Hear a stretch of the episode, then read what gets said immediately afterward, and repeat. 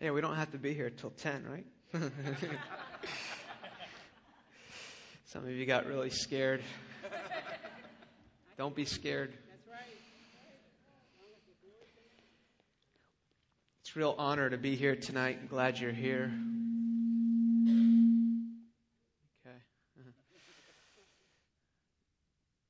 And, uh, you know, if I just came to receive this weekend, then um, would have been good enough, huh? you, how many have been here most of the conference? Yeah. So, um, just really honored. I, I appreciate um, the value uh, this church has for the Word of the Lord. Uh, really does make a big difference um, because it's God's Word to you, you know, prophetic teaching, whatever it may be. It's it's valuable. You know, you're not just receiving. Oh, been there, done that type of thing. You know. Um, just always keep this in mind. I try and keep this in mind, and that's do a lot of meetings because that's the call of God in my life, big part of the call of God in my life. But um, every meeting is different. Every meeting, God wants to engage you in a different way, and the way uh, you're engaged with God and the way you're um, will posture your heart to receive even if it's from the person next to you, is a really big deal. These are meetings with God, you know? Like, like, let's just not do meetings anymore, you know? I don't think anyone's in this, we're just not interested in just going to church because it's like another club, you know? Like, right. we're here to take territory and, and do things. And, uh, so, but, uh, so, even if you're here all weekend, um, I want to say, whatever God's going to do, it's different and unique for this moment. He saw this moment before the very foundation of the world, and He had you in mind. Hallelujah. So, Lord, just lift your hands. I just want to release into that. I wasn't going to pray here, but Lord, thank you. Lord, I break off even tiredness. People may he, be here that they feel been here all day, and they just, Lord, I just loose freedom and the clarity to hear exactly what you have to tell them. Lord, I just believe that uh, whether someone ministers to anyone personally tonight, everyone receives the word of the Lord tonight. Lord, I, I even break off the charismatic package that we've put the word of the Lord in. That has to be through somebody, or has to be this way, or has to be that way. And we just receive what you want to do in this room.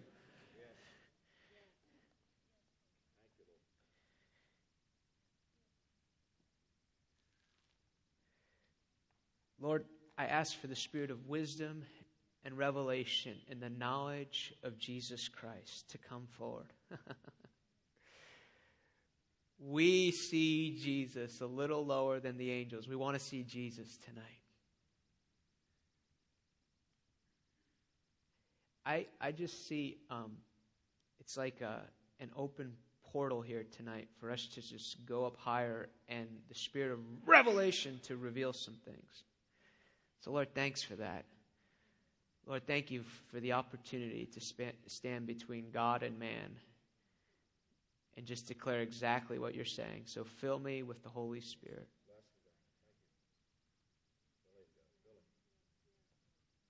I just am just really in need of your help, Lord. I, I don't have anything to offer on my own, but as your son, you've given me the privilege of just expounding on the wonders of God. So we want to expound on the wonders of God. We want to behold the beauty of who you are. We want to see another facet of who you are. We just never get bored. So let heaven break in. You're already here, the open heaven's already here, but let an understanding of that come to us. In Jesus' name. Amen. I just real, really sense. Uh, an urgency just to get into the Word. I have some product. If you enjoy what you hear tonight, buy everything on the table. It will make you feel better. but um, I was just really even seeking God in the last week, um, kind of knowing the schedule what was going to happen. And uh, God orchestrates things in a certain pattern. And uh, I want to continue actually off I believe, the pattern that was established even last night and just delve into some stuff here tonight. And uh, hopefully, um, it all makes sense. God makes sense. Sometimes it doesn't make sense in my own natural, soulish mind, but He's got this whole thing figured out. you have your Bibles, John 17, verse 3, one of my favorite scriptures.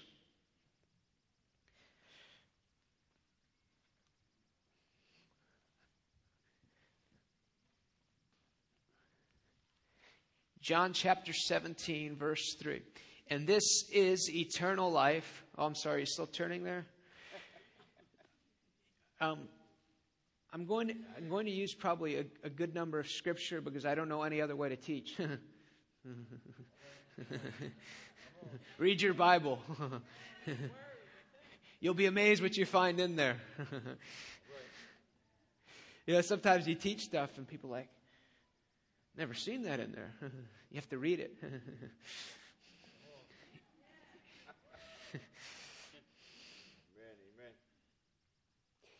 See, there's a kingdom shift taking place in the church, and God is aligning the church with his kingdom. The kingdom is not the church, but is an, a representative of the kingdom. And one of the things I believe that the Lord is doing is that He's giving us practical experience with what we're reading in there. So our experience of what we're seeing God do affects the way we look at the reality of Scripture and not the experience that is contrary to Scripture affecting the Scripture. what I mean by that is there's a proud culture. I don't know if that made sense, but made sense to me there is um, a culture that the Lord is trying to shift us from that has proud unbelief and that actually celebrates its unbelief in the name of standing on the Word of God. Right. Come on. Yeah.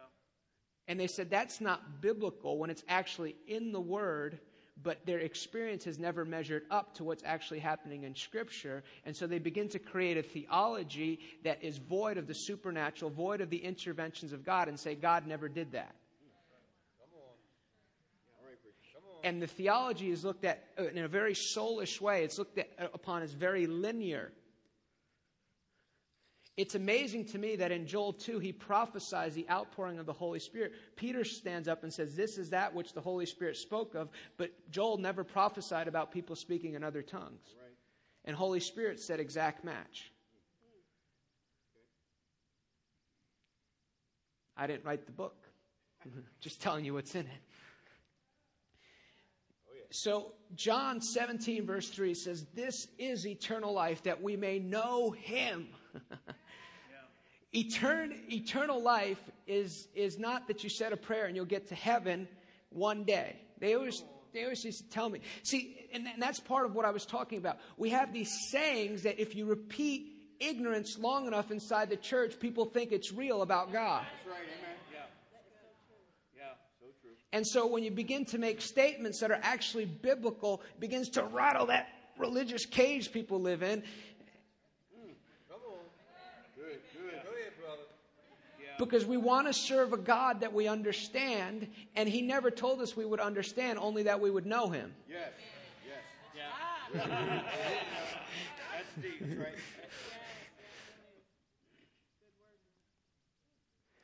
You know, like I, I really want to just waste my life knowing him. I really do. I'm already famous in heaven. so are you. they may never know my name. I hope, you know, I hope it's never about my name, but I know I know Jesus. But even in my, you know, when you pursue him, you realize how weak you really are. And he's so loving. Get back up, you know, like trying to get this whole thing of the mind of Christ in you, you know, like, it's good, you know. We shouldn't leave these conferences saying, oh, I got a lot of work to do. you got a lot of worshiping to do. it's really what you got to do.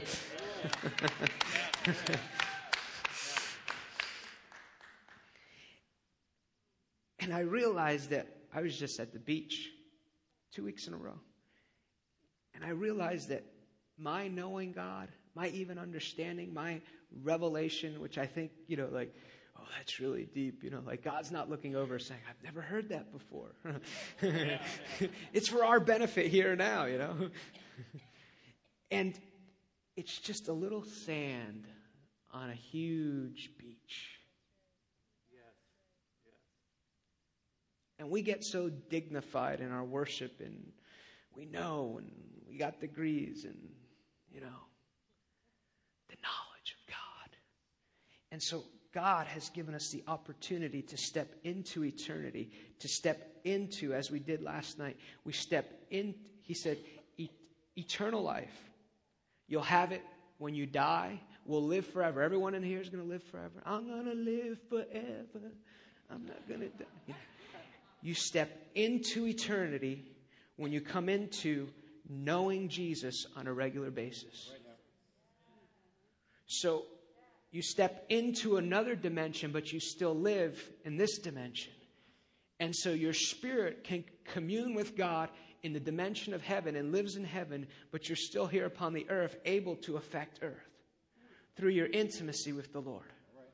John 14, verse 2 says, Don't be troubled, I've got a place for you, and it's in heaven. It's true that we have mansions in heaven, but it's equally true that the original language that I studied that one time is actually a metaphor for having the Holy Spirit living inside of you. And Paul says, it, uh, I believe Paul wrote Hebrews, he said, We have tasted of the power of the age to come, the Holy Spirit. Eternity again. Eternity clothes you so you can become the down payment of a new heavens and a new earth. And what I love how he taught last night because good theology runs Genesis through Revelation. Yes, that's yes. I don't like the structure um, that is often in evangelical circles that we almost dismiss the old as not being relevant. That's, right. That's why a lot of Christians don't like Israel.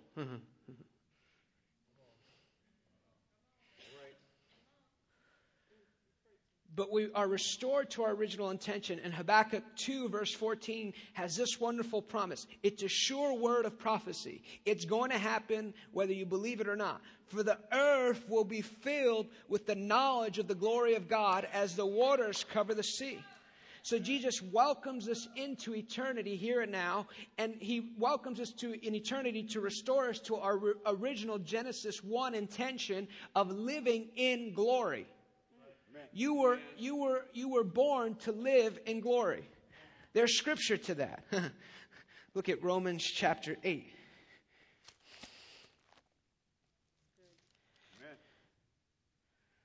I love this. For, for those, I'm reading out of the Amplified, so it makes it louder.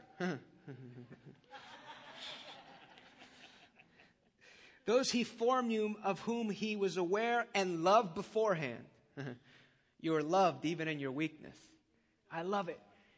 Tracy talked about this morning. You know, some people, uh, what the enemy tries to do is when you, you mess up, he tries to get you isolated and away from the Lord, but the Lord was the one who came looking for them. It's in the Bible. he also destined from the beginning, foreordaining them to be molded into the image of his Son and sharing inwardly in his likeness. he knew you and he, he likes your talents. He likes exactly how he's made you. But with your unique expression, he wants you to look with your personality, with a little extra pounds. he likes it all, but he wants to conform you to the image of Jesus. And those whom he thus foreordained, he called, and those whom he also called, he also justified, acquitted, made right standing, putting them in right standing with himself. And those whom he justified, now watch this, he also glorified. Raising, this is not just for heaven.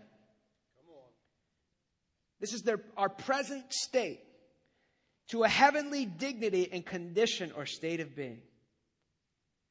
Just meditate on that one for a minute. And then I, I just read 31.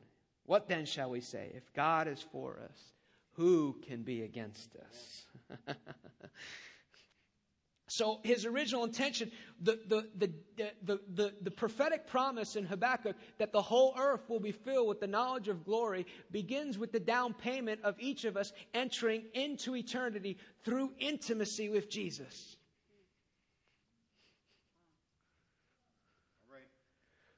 I, I always remember when um, I was praying one day, I found that to be a healthy activity.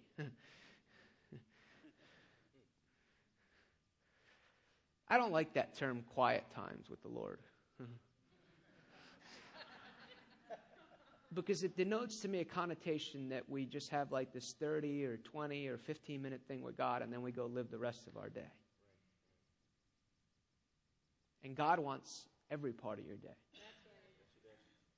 Not saying you don't have to work, but you can still commune with Him. Practicing the presence of God. And I was praying, and he said, You know, you've been prophesying this thing about God coming to cities, regions, and nations. He goes, The down payment of that is your life becoming a living sacrifice and the gate between heaven and earth. Thy kingdom come, thy will be done on earth as it is in heaven. These all scriptures, they all work together because when we step into eternity, we're actually in heaven. And as we just yield our lives in a continual way to intimacy before the Lord, the glory, God begins to clothe you with glory. You come to your original intention, and you become the down payment of the whole earth becoming, being filled with the knowledge of God's glory. There are going to be Pentecost type moments, but you become the answer to that prophecy. What I mean by that is a lot of people are praying for what God wants them to become. And they're waiting for God to do something, and God's just waiting for the sons of God to be revealed.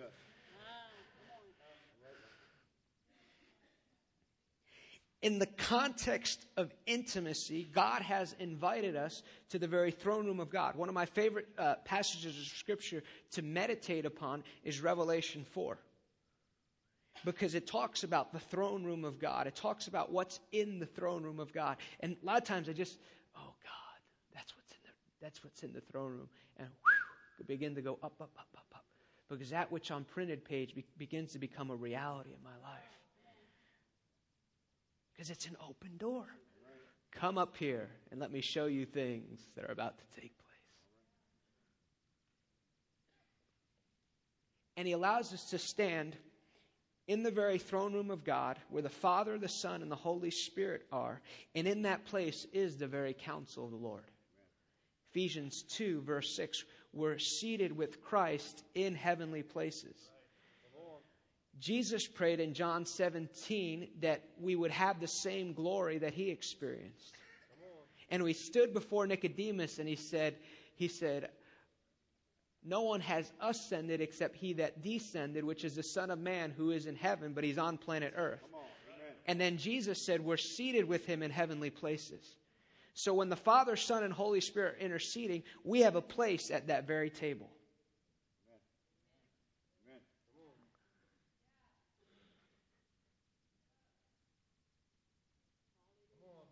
And in the midst of that, in that context, is the voice of the Lord. That was my introduction. I hope I can get through more. Look at um, Jeremiah 23. I, I, was actually at a, um, a conference and they read this scripture, and it's so, I've read it before, but it's so riveted me. I've been meditating on it since then. Jeremiah 23.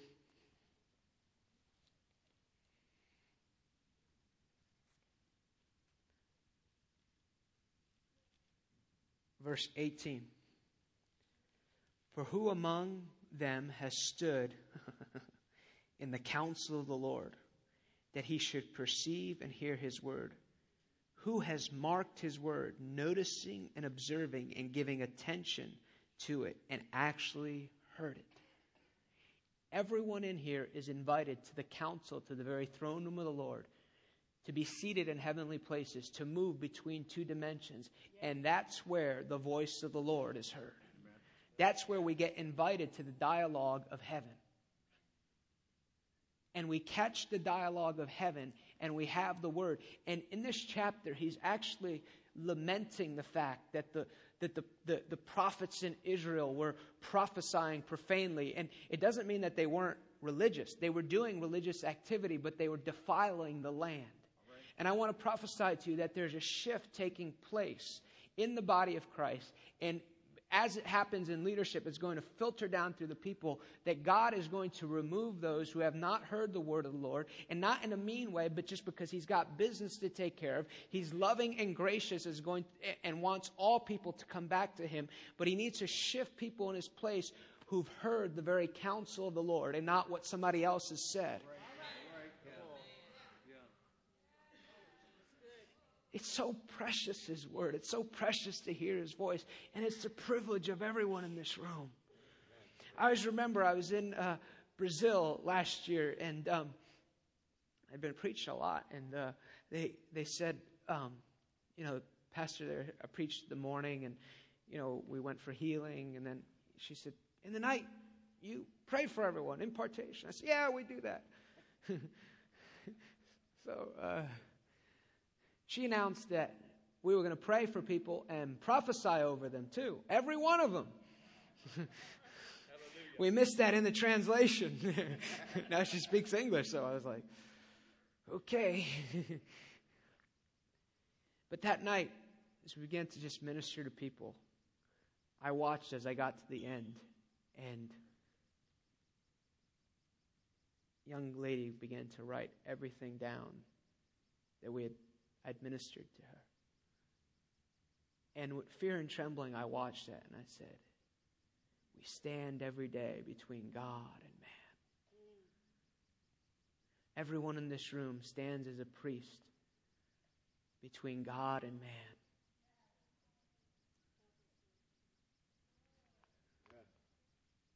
I like what he says in verse 29. Because he's, he's lamenting. He said, These guys are speaking foolishness. And he says, Is not my word like fire that consumes all that can endure it, says the Lord, like a hammer that breaks in pieces the rock of the most stubborn resistance.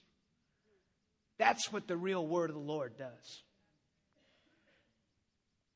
The same word there in Jeremiah 23 for who has stood in the counsel of the Lord is the same Hebrew word in Amos 3, verse 7, where he said, Surely the Lord does nothing unless he reveals his secrets to his servants, the prophets. Same word there. So I'm not a prophet. You're even better. You're a son of the prophet. Acts 3, verse 25. And biblically, see, we have to begin to look at patterns and what the Lord is saying, not after American uh, hermeneutical principles, but actually the biblical pattern that God establishes in Scripture. And biblically speaking, a son receives a greater inheritance than his father. So if you're a son of the prophet, then you receive a greater grace and inheritance from a prophetic place. I agree that not everyone's prophets, but everyone here is called to stand in the counsel of the Lord. And what it is is it's like this this way that the Lord has set up that um, how do I put this?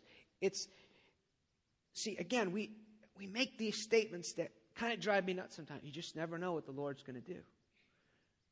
But there's a tension because he says he'll do exceedingly above what we could all or think. But he hasn't left us ignorant because the most outrageous prophetic word over your life is an invitation once again to become that which the Lord has uh, called you to be through the context of intimacy. And so what he does is he, you're going to the nation,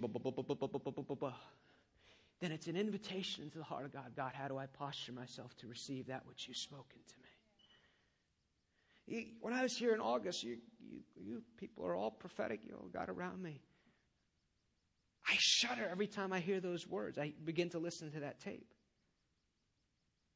Because if we really are standing in the counsel of the Lord, we stand in there fully accepted before God in the love of God.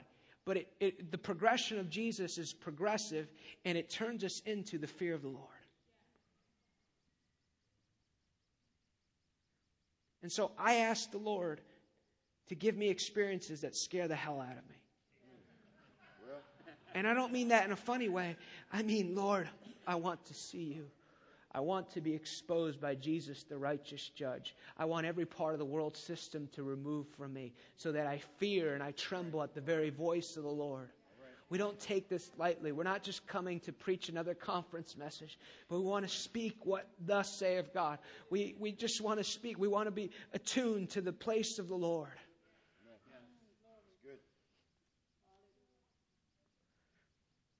And so truth is, is built and multidimensional. And Jesus actually says this. Our invitation as we stand in the counsel of the Lord, according to what we hear, is another invitation for intimacy. But as we'll dive deeper, see, the Lord spoke to me a few weeks ago. He goes, Abner, you know what sanctification is? He says, it's just making me Lord over another area of your life. It's called repentance.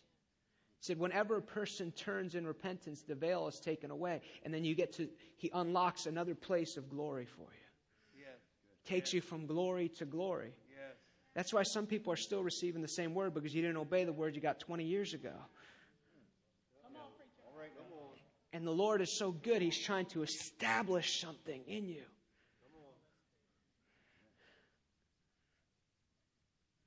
And he builds truth upon truth as you stand in the counsel of the Lord. One of my great fears is, especially in the prophetic movement, it's wonderful what the Lord is doing, but we're coming to a place of maturity that we must not just teach prophetic principles, how to prophesy, how to do this, without standing in the counsel of the Lord and understand, because you can prophesy but not stand in the counsel of the Lord and hear correctly.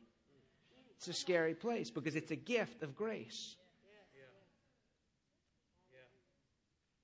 I have yet many things to say, but you're not able to bear them down. This is John 16.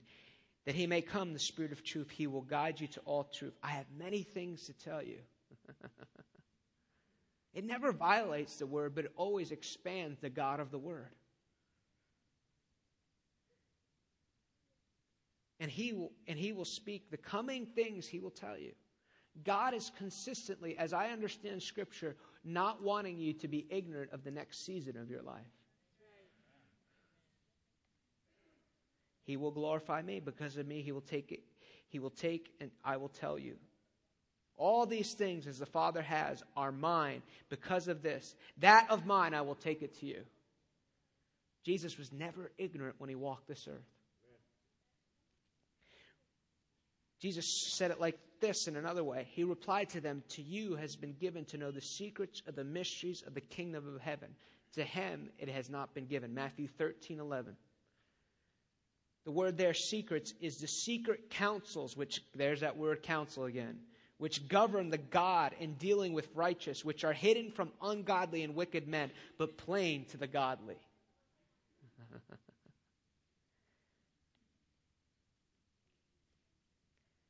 I want to look at uh, two different stories. I don't know how long I'll, I'll be able to get into fully develop it. Is everyone okay? Lord is good, huh?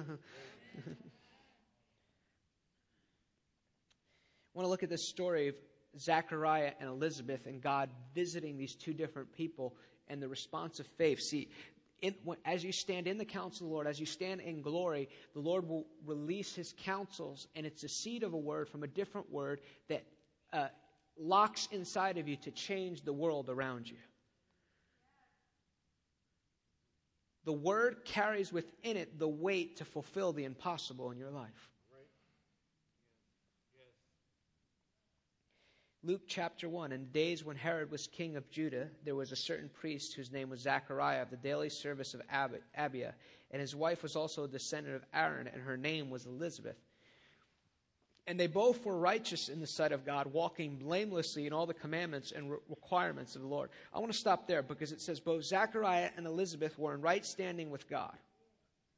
They were already in right standing with God, but as the story progresses, you'll find that they need to co labor with the word of the Lord to fulfill that which God had spoken over them. Many of the principles and the places that God is taking us today has nothing to do with going to heaven, because a lot of times people will say, well, the supernatural or this or that or, or this shift, you know, we, we just don't really want to make those changes in our life. That's fine. you just won't be effective and fully a part of what God's doing in the earth. You can still be in right standing with God, but actually be in sin in other ways. One of the great sins inside the church is unbelief and not believing who he said he was. So they're in right standing with God. And, and, and uh, the Holy Spirit's about to speak to them because about the coming forerunner, John. They needed a child, and God needed a forerunner. We have to stop looking at the kingdom as individualistic. I love America. I do. I like capitalism, and I'm proud to say I like capitalism because it keeps people from not being poor. capitalism is not evil, the love of money is evil. There's no perfect system, but there's not one entity in the earth that can make things equal. In the kingdom, it's not even equal in terms of practical results or what we think is important. It's always equal in the courtroom of heaven.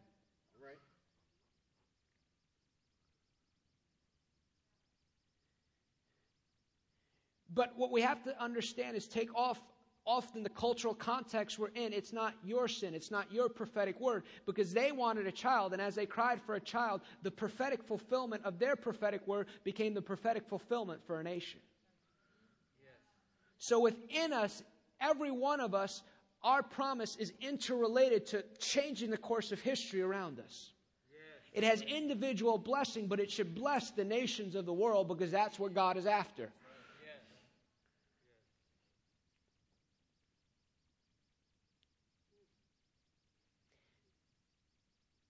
Jesus fulfilled his assignment upon the earth, but affected multitudes around him, and he becomes our elder brother. But they had no child, for Elizabeth was barren. Both were far advanced in their years, while on duty serving as a priest before God in the order of his division. As was his custom of the priesthood, it fell upon him by the lot to enter the sanctuary of the temple of the Lord and burn incense. And all the throng of people were praying outside in the court at the hour of incense burning. And there appeared to him an angel of the Lord standing at the right side of the altar. And when Zacharias saw him, he was troubled, and fear took possession of him.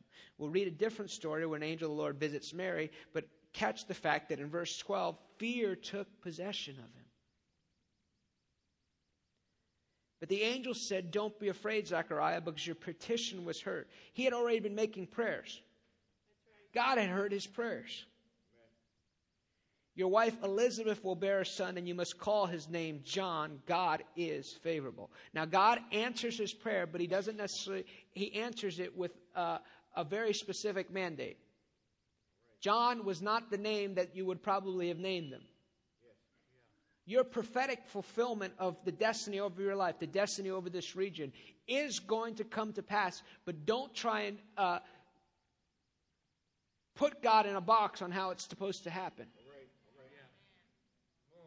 Because he's operating from eternity and not from our human eyesight.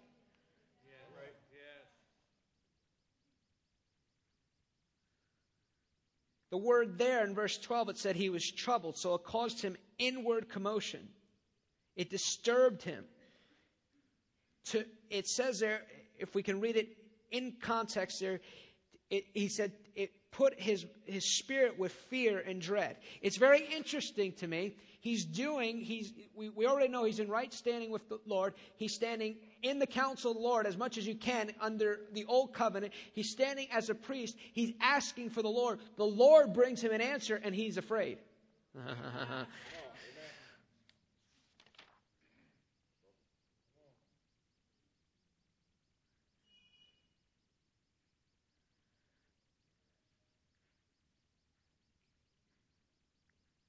Many times we're asking God for things. We're standing in the counsel of the Lord. We're standing just, just to know Him. We're asking for certain things, and then when He actually tells us what He's about to do, we don't believe Him.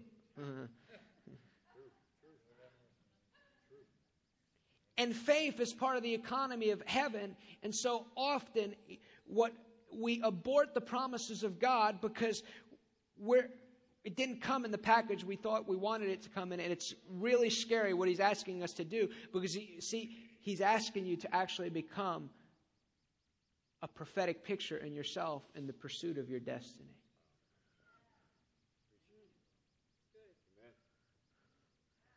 I don't know if that makes sense. It makes sense to me.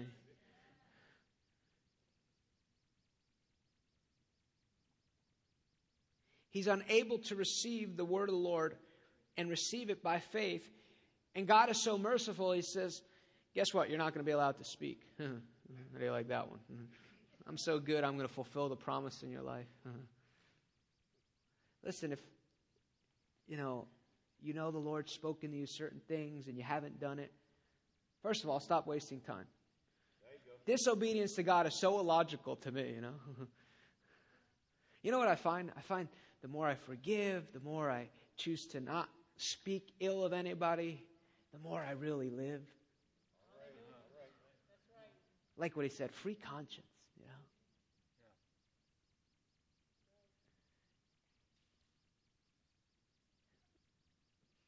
It's illogical not to obey God. It really doesn't make any sense. It's, it means that you don't understand the true nature of God in your life.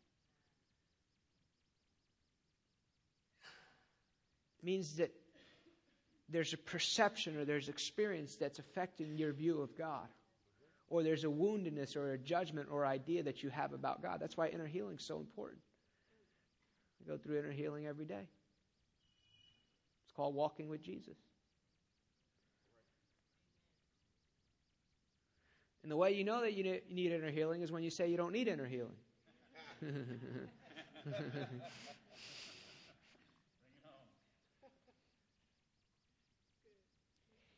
And there's a divine connection, which he spoke about extensively on Thursday, between what comes out of your mouth and what's in your heart. Apparently, God couldn't let him speak because it could have affected what he was telling him and God's purposes in the earth. In fact, he's only allowed to speak. Watch, the angel tells him, and he's only allowed to speak when he begins to say what God was saying. I prophesy over myself almost every day.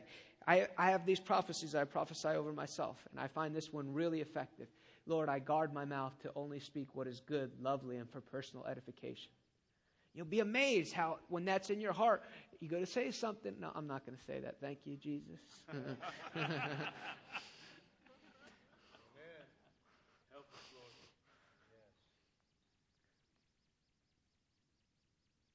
Because that that word, I really mean it, and I want it deep in my heart, and I want it to protect me. I want it deep in my heart. Because your heart is not your. Your heart is the inward man. Real faith is of the heart, not the head. That's why suddenly you're like, ooh, God. it's kind of like walking on water. You think you're in unbelief. It's what's really in here. Don't tell me Peter wasn't like, uh, how's this going to work? I'm going to walk on water, you know. It was in here. That's why we have to teach our spirit to dominate our soul. And as we teach our spirit to dominate our soul and put ourselves in a place, the body begins to come into alignment with what's in your heart. David was the one who said, My heart and my flesh cry out because he had be, his body had become begin to become accustomed and actually realize what it was born for. Yes, your body is temporal, but it can actually become accustomed to the things of God.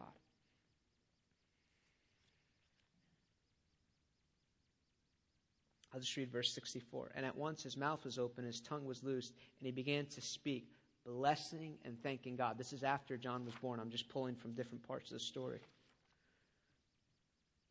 I'm back in verse 21. I want to look at Elizabeth's response to that. Now, the people kept waiting for Zechariah, and they wondered at his delaying so long in the sanctuary. And when he did come out, he was unable to speak to them, and they clearly perceived that he had seen a vision in the sanctuary. He kept making signs, still he remained dumb. And when his time of performing priestly functions is ended, he returned to his own house. Now, after this, his wife Elizabeth became pregnant, and for five months she secluded. Now, watch this. This is incredible. She, she secluded herself, saying, I have hid myself. She had the word of the Lord, and she began to protect it. We need to begin to create environments, and I believe it's part of this kingdom shift where an atmosphere of faith can be built upon people upon the inside of them, where the impossible begins to come logical. And I want to say that I believe that you've entered in a new season as a house where it's an atmosphere of faith, it's atmosphere of promise, where it, things that are look totally contrary to real life and worldly things because we're planted in eternity begin to become a reality and we encourage each other. God is building a family. We learn to recognize each other after the Spirit and not after our own faults, not after our own mis- misgiving. And we encourage each other. We build as each one has received the gift from the Lord. Let him minister the manifold grace of God.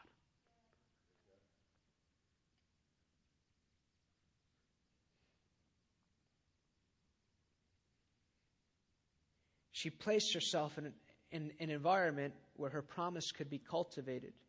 An atmosphere of faith and expectancy creates an environment where the word of the Lord can be fulfilled on your behalf you begin to create the environment, the world that you live in, so you can cultivate the promises of God.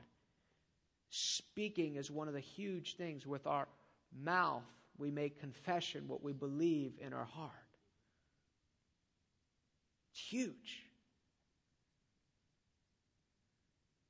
By your words, you will be justified or condemned. That's what Jesus said. Out of the abundance of the heart, the mouth speaks. What's in the heart filters through the mind and becomes an action. That's why I always very aware. I said, Where did that come from? it's somewhere in my heart. So let, let me, Lord, show me the thought pattern that allowed that to still be in my heart. And Lord, let me turn away. Second story. Are we, we okay? Everybody flowing? They didn't give me a time limit, sometimes dangerous. now, in the sixth month after that, the angel Gabriel was sent from God to the town of Galilee. This is Luke chapter 1, named Nazareth. Gabriel seems to get all the good assignments. To a girl never having been married, a virgin engaged to be married to a man whose name was Joseph, a descendant of the house of David, and the virgin's name was Mary. And he came to her, Hail, O favored one, endowed with grace, the Lord is with you. Blessed favor of God are you before all other women. And when she saw him, she was greatly troubled and disturbed and confused at what he said, and kept revolving in her mind what such a greeting might mean. Mary, like Zachariah, had fear come upon her, but Gabriel encourages her not to allow the fear to overtake her. And listen, you will become pregnant and give birth to a son, and you shall call his name Jesus. He will be great, eminent. He will be called the Son of the Most High God. The Lord will give to him the throne of his forefather David, and he will reign over the. I always wonder about that one. How is David a forefather of Jesus? the Bible's deep and he will reign over the house of Jacob throughout the ages, and of his reign there will be no end. Now, here's something uh, very interesting to me because she inquires of the angel standing there. And when you stand in the counsel of the Lord, you can actually inquire of God things because it's another invitation for intimacy. God is always, He's doing so many things and there's so many cool things, but ultimately it all goes back to leaning into His heart. Jesus correctly prophesied, and they will love you shall love the Lord your God with all your heart, all your soul. The second is this, love your neighbor as yourself. Deuteronomy 6, the Shema Israel, and you shall love the Lord your God all, with all your heart and all your soul and all your mind. And then he says, speak about these things. There's that speaking idea.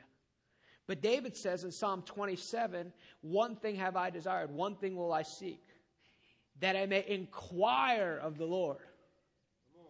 See, friends of God, this is what you begin to discover is that I, I wish I had learned this. Wish there was like a course on this. School of the Holy Spirit. God used to speak things to me. I said, wow, that's awesome. Amen. Praise the Lord. I didn't realize He was inviting me into a dialogue. And he was inviting in, me into a realm of his heart that he wanted me to discover. And he was trying to hook me in. Now I know it. Knowing is half the battle. G.I. Joe.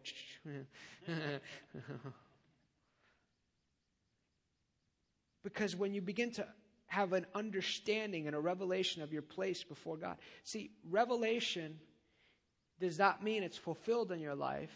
Revela- Isaiah 11, seven spirits of God. We read them about them in Revelation. How many know there's seven spirits before the very throne of God? Spirit of revelation opens up a door, but the spirit of truth gives you the ability to bring practical application to that which the Lord has revealed to you.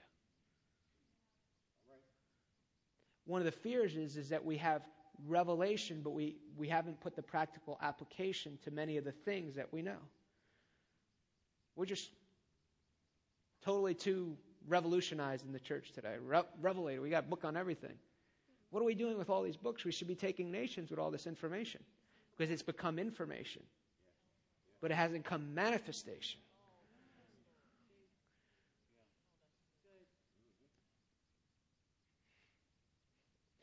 so we can inquire of the Lord. It's one of the great joys. You get to ask God questions, get to dialogue with Him.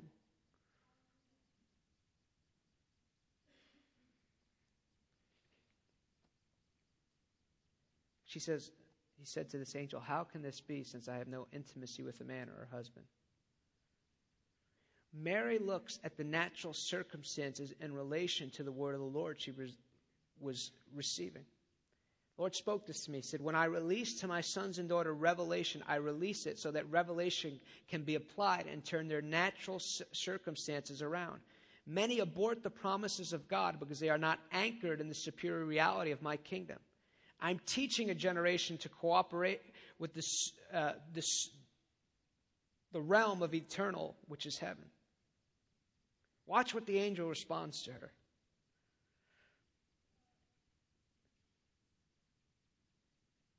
See, we, we have to stop receiving. See, what, what God is speaking here to Mary, what God is speaking to us as we stand in the counsel of the Lord, carries with it the seed of eternity, which can change the world around you.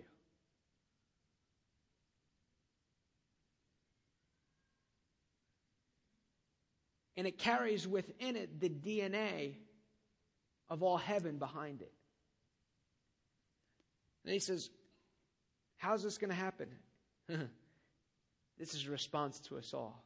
The Holy Spirit will come upon you. The power of the Most High will overshadow you. it's impossible. Everything that we talk about almost in the kingdom is completely impossible. But God has given us His great helper. Remember, the, uh, uh, Jesus spoke to me. He said, What's even better than walking with me on the earth is the fellowship with the Holy Spirit. Some people think, wouldn't it be cool to walk with Jesus? you can. and so the holy, pure thing shall be born of you, will be called the Son of God.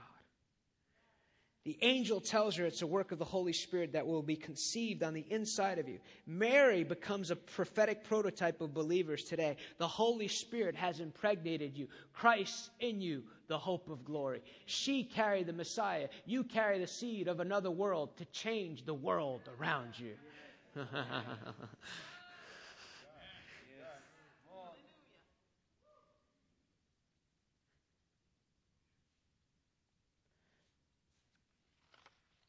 And your, listen, your relative Elizabeth in her old age was conceived a son, and this now is a six month with her who is called barren. I love this. For nothing is ever impossible. No word from God shall be without power or impossible fulfillment. Verse 37 actually means no word from that God ever speaks is without the grace to accomplish that which God has spoken. Then Mary said, Behold, I am a handmaiden of the Lord. Let it be. I was in a car driving this summer. I was driving somewhere in a small town. I think South Carolina. I was going somewhere. The Holy Spirit said to me, You don't believe half the things I tell you. And I said, Lord, forgive me. Let it be according to your word. And he began to speak to me about certain things. Lord, I have no idea how that's going to happen, but let it be according to your word. Sometimes in the natural, we can see what the enemy is trying to do in the spirit. And so I observed this context that with this sin of abortion that we've allowed in this nation, it's a picture what the enemy is trying to do to the church is trying to abort the promises of God.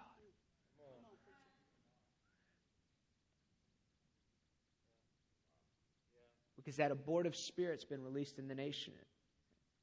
And the church, since it didn't speak then, allowed authority in the church to come in for the abortive promises of, to abort the promises of God in this hour. But I want to tell you that God is raising up a generation who will dream God's dream.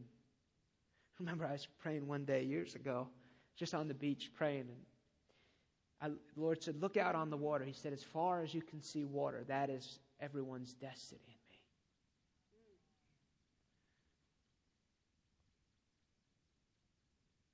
It's a whole lot bigger than you think. You talk about even standing in the counsel, Lord. It might not even have to do with a business idea or, or an educational solution. It might be just things that God wants to share between you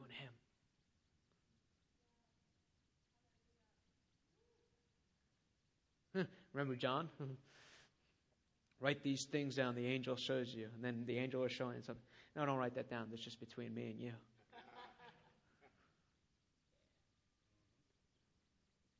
There's a whole history in God that He wants to build with you. God is not like many leaders in the church. He's not looking to use you for their vision. He's looking to simply commune with you, but out of the place, He'll clothe you with glory, and in the proper context, you'll change the world. He's a God of relationship. Because in proper relationship, we, I already showed you that God wanted to clothe you with glory, but out of intimacy with Him, He clothes you with that glory. He fills you with the power of a different world. But when you're clothed in glory in the proper context, it always points back to Him. Jesus prayed in John 17, Father, glorify your Son, that I may glorify you.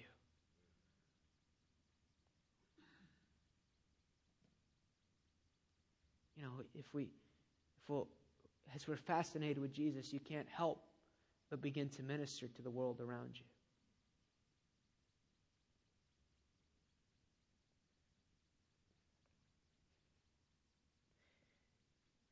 Mary, now watch this.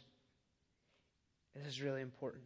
And Mary arose and went with haste into the hill country to the town of Judah.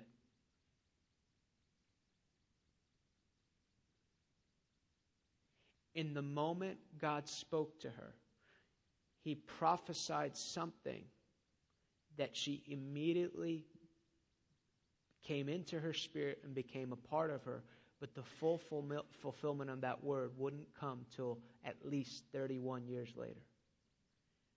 He says, Elizabeth's pregnant, and she goes and she finds Elizabeth because she was already living in the word that God gave her.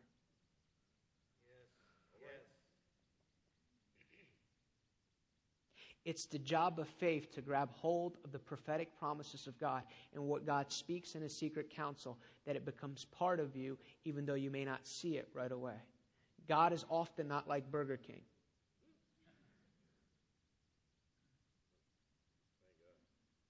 Yeah, thank God, really. You know, you ever see those? They look so much better, and then you go through the drive-through, like, oh, never looks like it does on TV. They make it that quick, it can't be that good, you know?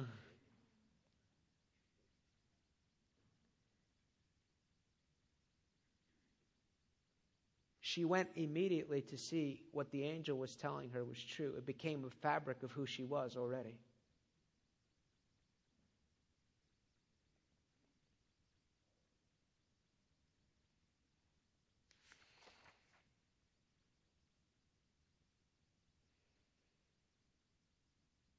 And she went, this is verse 40, to the house of Zechariah, entered and saluted Elizabeth.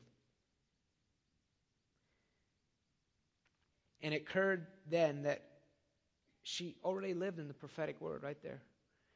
Genesis 12, when uh, God gives Abraham the promise, this always fascinates me that he said, I, he doesn't say, I'm going to make you. He said, I've made you.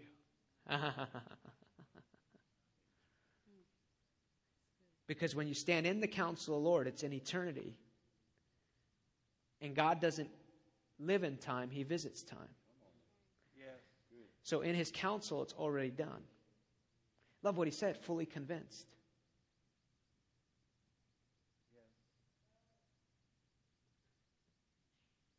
That's why we cast down every vain imagination that exalts itself against the knowledge of the counsel that you're standing in.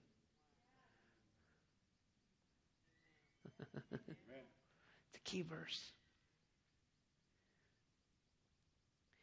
Mary receives the word. Often, people are, if I could know this person or if I could know that person, you know, then I could get this invention or I could get my ministry started or if I had an encounter like Heidi Baker or if I, this happened or that happened or if they called me out in a conference and I got a prophetic word, not realizing this is my beloved son in whom I'm well pleased. He loves you and the heavens are already open. And you get to stand in the counsel of the Lord to discover how to live under that open heaven.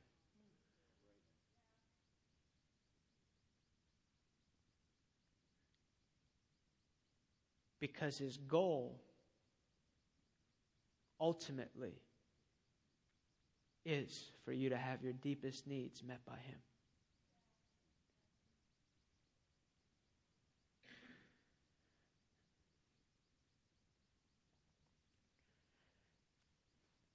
When Elizabeth heard Mary's greeting, the baby leaped in her womb, and Elizabeth was filled with and controlled by the Holy Spirit. That'll throw the whole abortion debate out. she cried out with a loud cry, then exclaimed, Blessed and favored above all women are you, and blessed and favored is the fruit of your womb. Often, I think we look at um, Mary and we realize that she actually had the Christ child inside of her. But not only did she believe a crazy word, but she also take, took the stigma of believing that she actually carried the Messiah upon the inside of her. She was willing to take a stigma to see the impossible fulfilled. It's fascinating to me because, you know, Joseph's like, you know, like, uh, you know, I, I'm, I'm a good guy, you know, I don't want to get her in trouble. They didn't believe Jesus. Do you think they believed Mary? How'd you get pregnant? The Holy Spirit. Mm-hmm. Sure.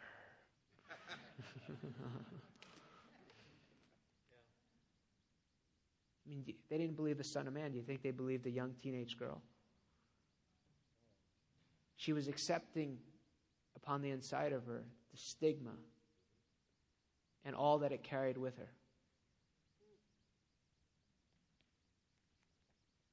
Verse 45 Elizabeth calls Mary blessed. In that word, it means happy is the one who has believed what God has spoken.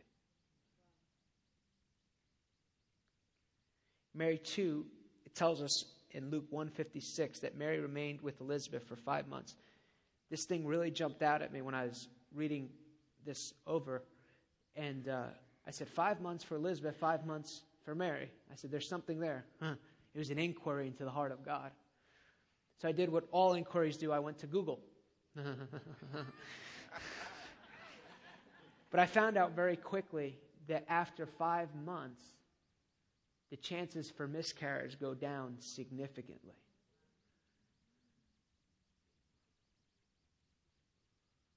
That's why the Lord is creating a new wineskin where the miscarriages in the body of Christ are now put in environments where they can flourish in an atmosphere where it's protected. You have to protect the seed of God upon the inside of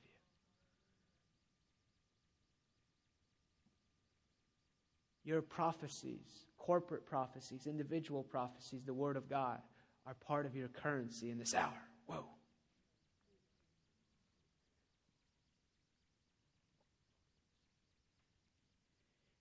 Skip on quickly as I just want to conclude here. This is Luke chapter 2 when the shepherds come to see Jesus. Verse 17 And when they saw it, they made known what had been told them concerning this child. And all who heard it were astounded and marveled at what the shepherds told them. But Mary was keeping within herself all these sayings. Luke chapter 2, verse 19. The New American Standard said, Mary treasured these things in her heart. She knew it was already unusual how this child came to pass. Now he's born, and now most scholars will think he's about two or three, maybe four years old when the shepherds actually show up. And they begin, see, there was, there was God speaking along the way of the seed that she already had inside of her. There may be people in this room, God had spoke something to you 10, 15 years ago, and everywhere you go, you see no manifestation of it, but you keep getting the same word from the Lord. And God's trying to hook you in to treasure those things in your heart. The word treasure there to preserve, to keep one in self, to keep it in mind, lest it be forgotten.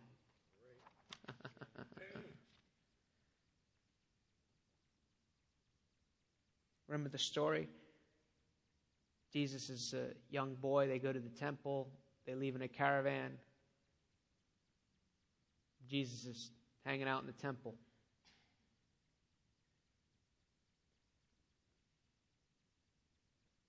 This is Luke chapter 2. I'm just pulling out of the story here because I want to lead to something.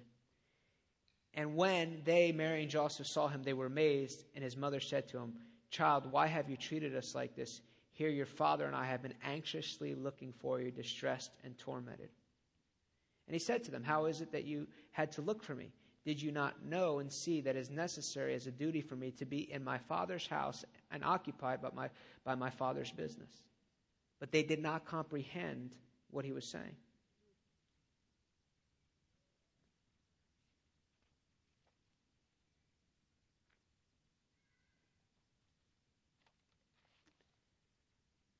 Mary still, though, I believe, continued to ponder that which this unique child which was in front of her. He had to be unique, he never sinned.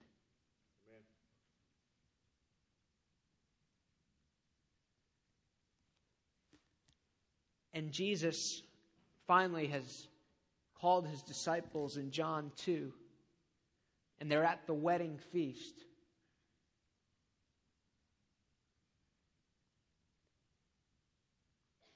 We run out of the good wine.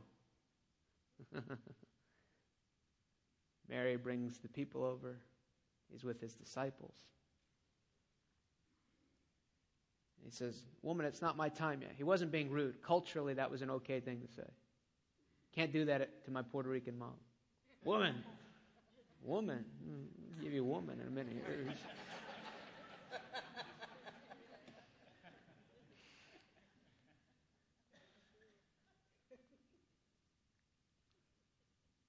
Said, It's not my time yet. But I want to submit to you that she understood that she could stand in the counsel of the Lord, knowing full well the prophetic promises of God. And I believe that she had an understanding in measure that she could access something that was about to come into the earth. And through knowing the seed that was already inside of her, I believe she simply responded in faith and because she stood with the Father, Son, and Holy Spirit in the very throne room of God, she was able to be part of this witness in heaven, and her response of faith elicited the miracle worker in that hour. She stood between humanity and God and brought forth the promise of which God had. And I say to you tonight, there is a whole generation of people I will raise up who will stand between God and man. Yes. And they have heard these great promises that I have put forth. And they will stand in that priesthood that I have available for all believers. For in the first Reformation, it was a reformation of who we are in God, that we're saved by faith through grace. And each person has access. And I say, since that time, there has been a reformation inside the church. But there now is coming an understanding to my people that they can bring heaven to earth through intimacy with my son. Jesus invited John the Revelator to come up here now. And I, it invites you in this Kairos moment to come up here now. For there are things that I desire to do in the earth. There are are places in your heart that I desire the deep word and the counsel of the Lord to go deep, to prophesy the change in nations, to prophesy business change, to prophesy into this government. For I say unto you, my nation is on your, is on, your nation is on my heart in this hour. I have not grown dull to the cries, and heaven has heard, and the bowls are about to be released in, in this nation. And I will even bring reformation in government. I will even bring reformation to, to all sectors of society society in, in this hour. But I say to you, reformation begins in your heart. Reformation begins in the house of God. And I am bringing a cleansing and a renewing in this hour. I will expose corruption. I will expose sin. For now is the hour for my people to stand in the full counsel of the Lord. For I will give my people, like I gave my servant Samuel in 1 Samuel chapter 3, words that did not fall to the ground. And all Israel from Dan to Beersheba knew that he'd been a, a prophet established by the Lord. And in this hour, I invite you to the counsel of the Lord to give you weighty words, words that will not fall to the ground, words that will bring transformation, words that will speak to mountains and it will obey you. For that which stands in front of you is subject to change. That which stands in front of the body of Christ in this hour is subject to change. But I say to you, I am raising up, I am rebuilding the tabernacle of David in this hour. What is at the heart of what I am doing in this hour? It is a part of people fully devoted to me. Romans 12 12 present yourself a living sacrifice in this hour, holy and acceptable to, me. And do not be conformed, but be transformed. For I'm changing the way my people think. I'm changing the mindset. And I see even right now, as I say this, I see a hammer going to old religious structures and mindsets that have kept the people of God from experiencing the full measure of my glory. For I am not a God of the Pentecostals. I am not a God of a charismatic movement. I am not a God of a Toronto movement or a Brownsville movement. I am the God of the kingdom. And Hebrews 12, I said through my servant Paul that I will shake shake everything that can be shaken. And there is a shaking and there is a rattling in the spirit. And I am pulling people into alignment with the things of heaven, with the realities of heaven. Let heaven come to earth and let it come through you in this hour. Hota hetebokaya babaka. And I say, and I say over this house, I, I, believe the Lord's asking me to decree this tonight. I break every aborted promise over this house. I see seeds that were planted inside the very foundation of this church. And people said, We can't do that. We're just not big enough. We won't have enough money. Who are we to say we can do that? And I break in the name of Jesus every abortive spirit, every everything that's been aborted. I break in the name of Jesus by the authority God has given me in the office that I stand in. I break abortive promises over this house. I say over this house, abortive spirit, go in Jesus' name. And I release life and blessing. And I declare that this will be a house that gives weighty words that release to people transformation, transformation of marriages, transformation of cities.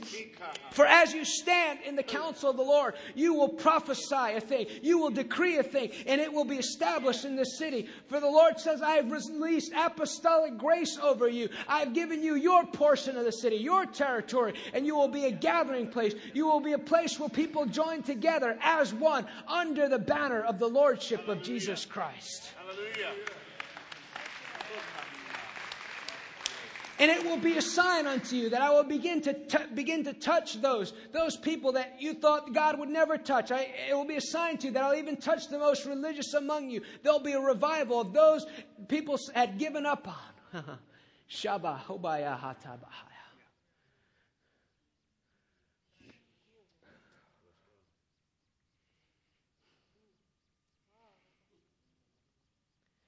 I, feel this thing right now. Just lift your hands.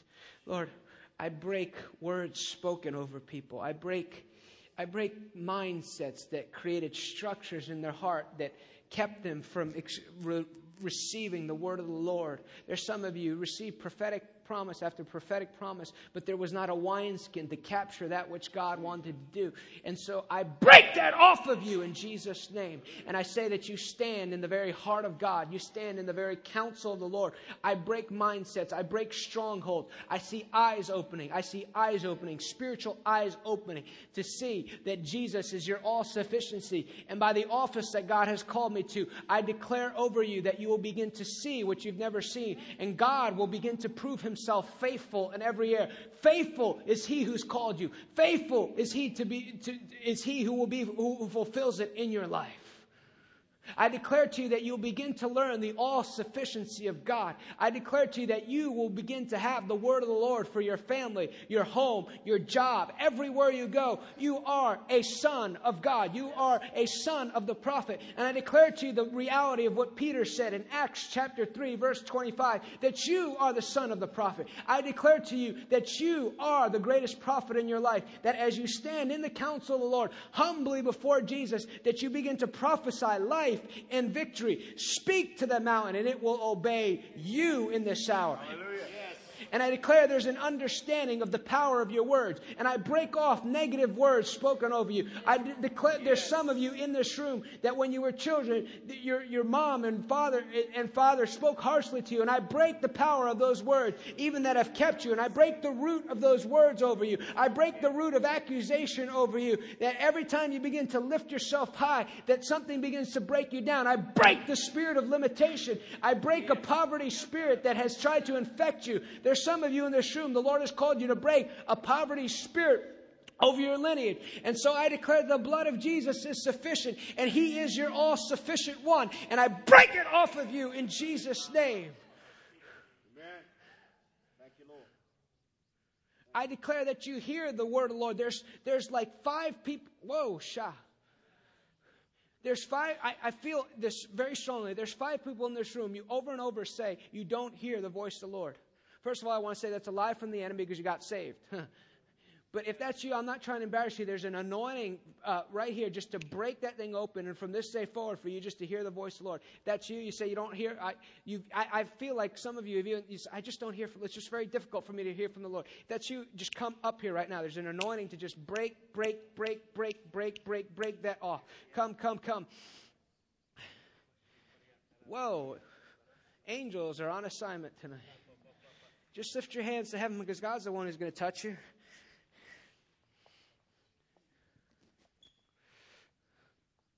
Oh, more than five, I guess. Holy Spirit, come. Thanks, Lord, for what you're already doing. Lord, I believe that word over my life tonight that the grace of God is upon me to release the glory of God to go around the world. I pray that it would be Jesus himself manifesting himself as he touches people. I thank you for your angelic activity. I break the lies of the enemy and I receive your promises. Just just just repeat this out here if you've come here for prayer. Just say, "Lord, I receive your promises." I, do hear your word. And from this day forward, I, will hear your voice, hear your voice in multifaceted ways through others, through the Word, through the, through the ways you speak through the Word. I am a hearer and a doer of your Word. In Jesus' name. Now just give the Lord a praise. It's going to release something over you.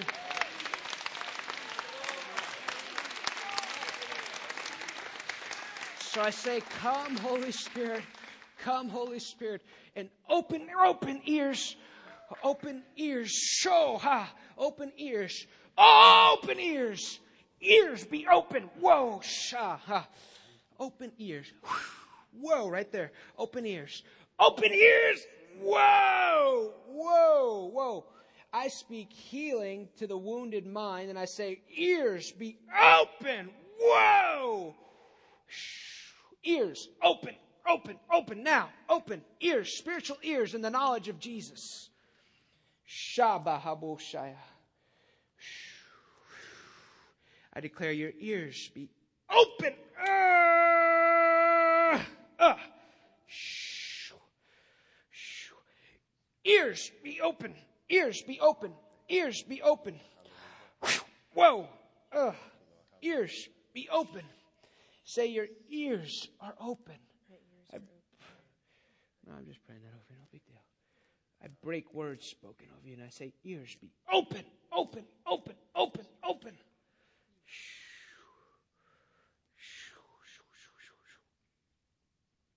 More, Lord. Ears. Open, open, open, open, open, open. Ah! Ooh, something. Whoa, something was there. There's like a religious spirit that tried to assassinate you. There's break off judgments, even things spoken by people in your family. Ears. Open! Oh, open! Huh? Open! Ears open! Oh, Shabbat. Ears whew, open. Ooh, and there's peace just being released too. A lot of tension there. Ears open.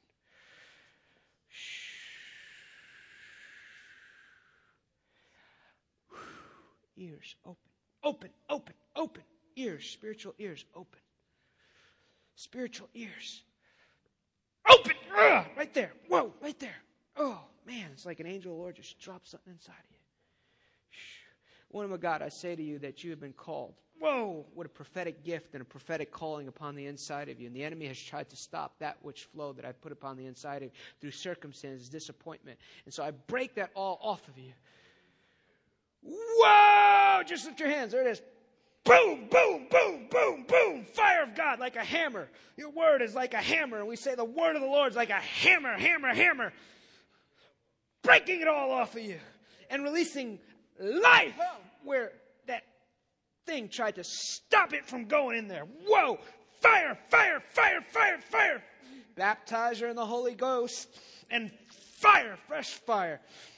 Oh, there's fire going through all you. It's, there's this fireball going through your spirit, and he's taking off disappointment. He's taking off heartache. Fire, fire, fire, fire. More, Lord, fire of heaven. Burn that which is not of you. Shababubo shikibike. Your eyes are going to be open. You'll see, ah, you'll see what you've never seen before. Whew. Ears open. Ears open. Ears open.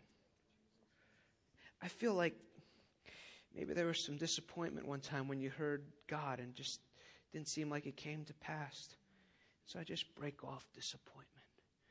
I want to say that too because we're in when we're in relationship with the Lord.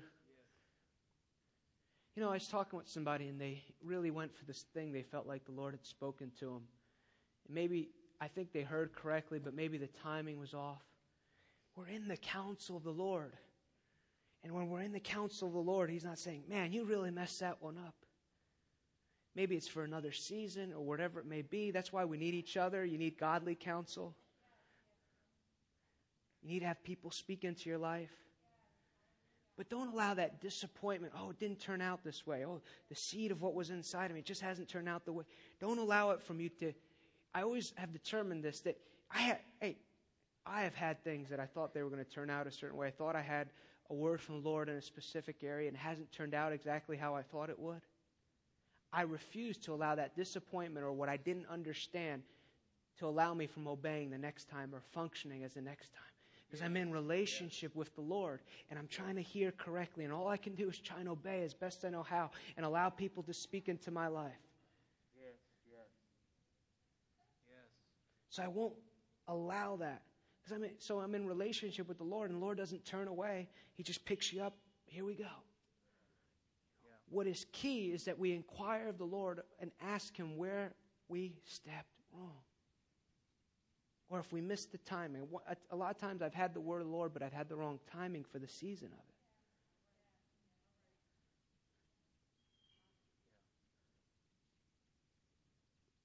Or I took a word from the Lord and thought it was going to happen this way because this person just seemed to be a perfect fit for what the Lord was speaking to me in terms of relationship and things like that. But He picks you up and He said, Go.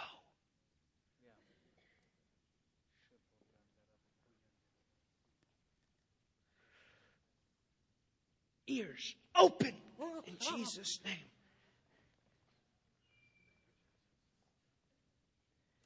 Ooh, God's not done with you. More, Lord. Your ears are on fire. Oh, fire. Oh, more, Lord.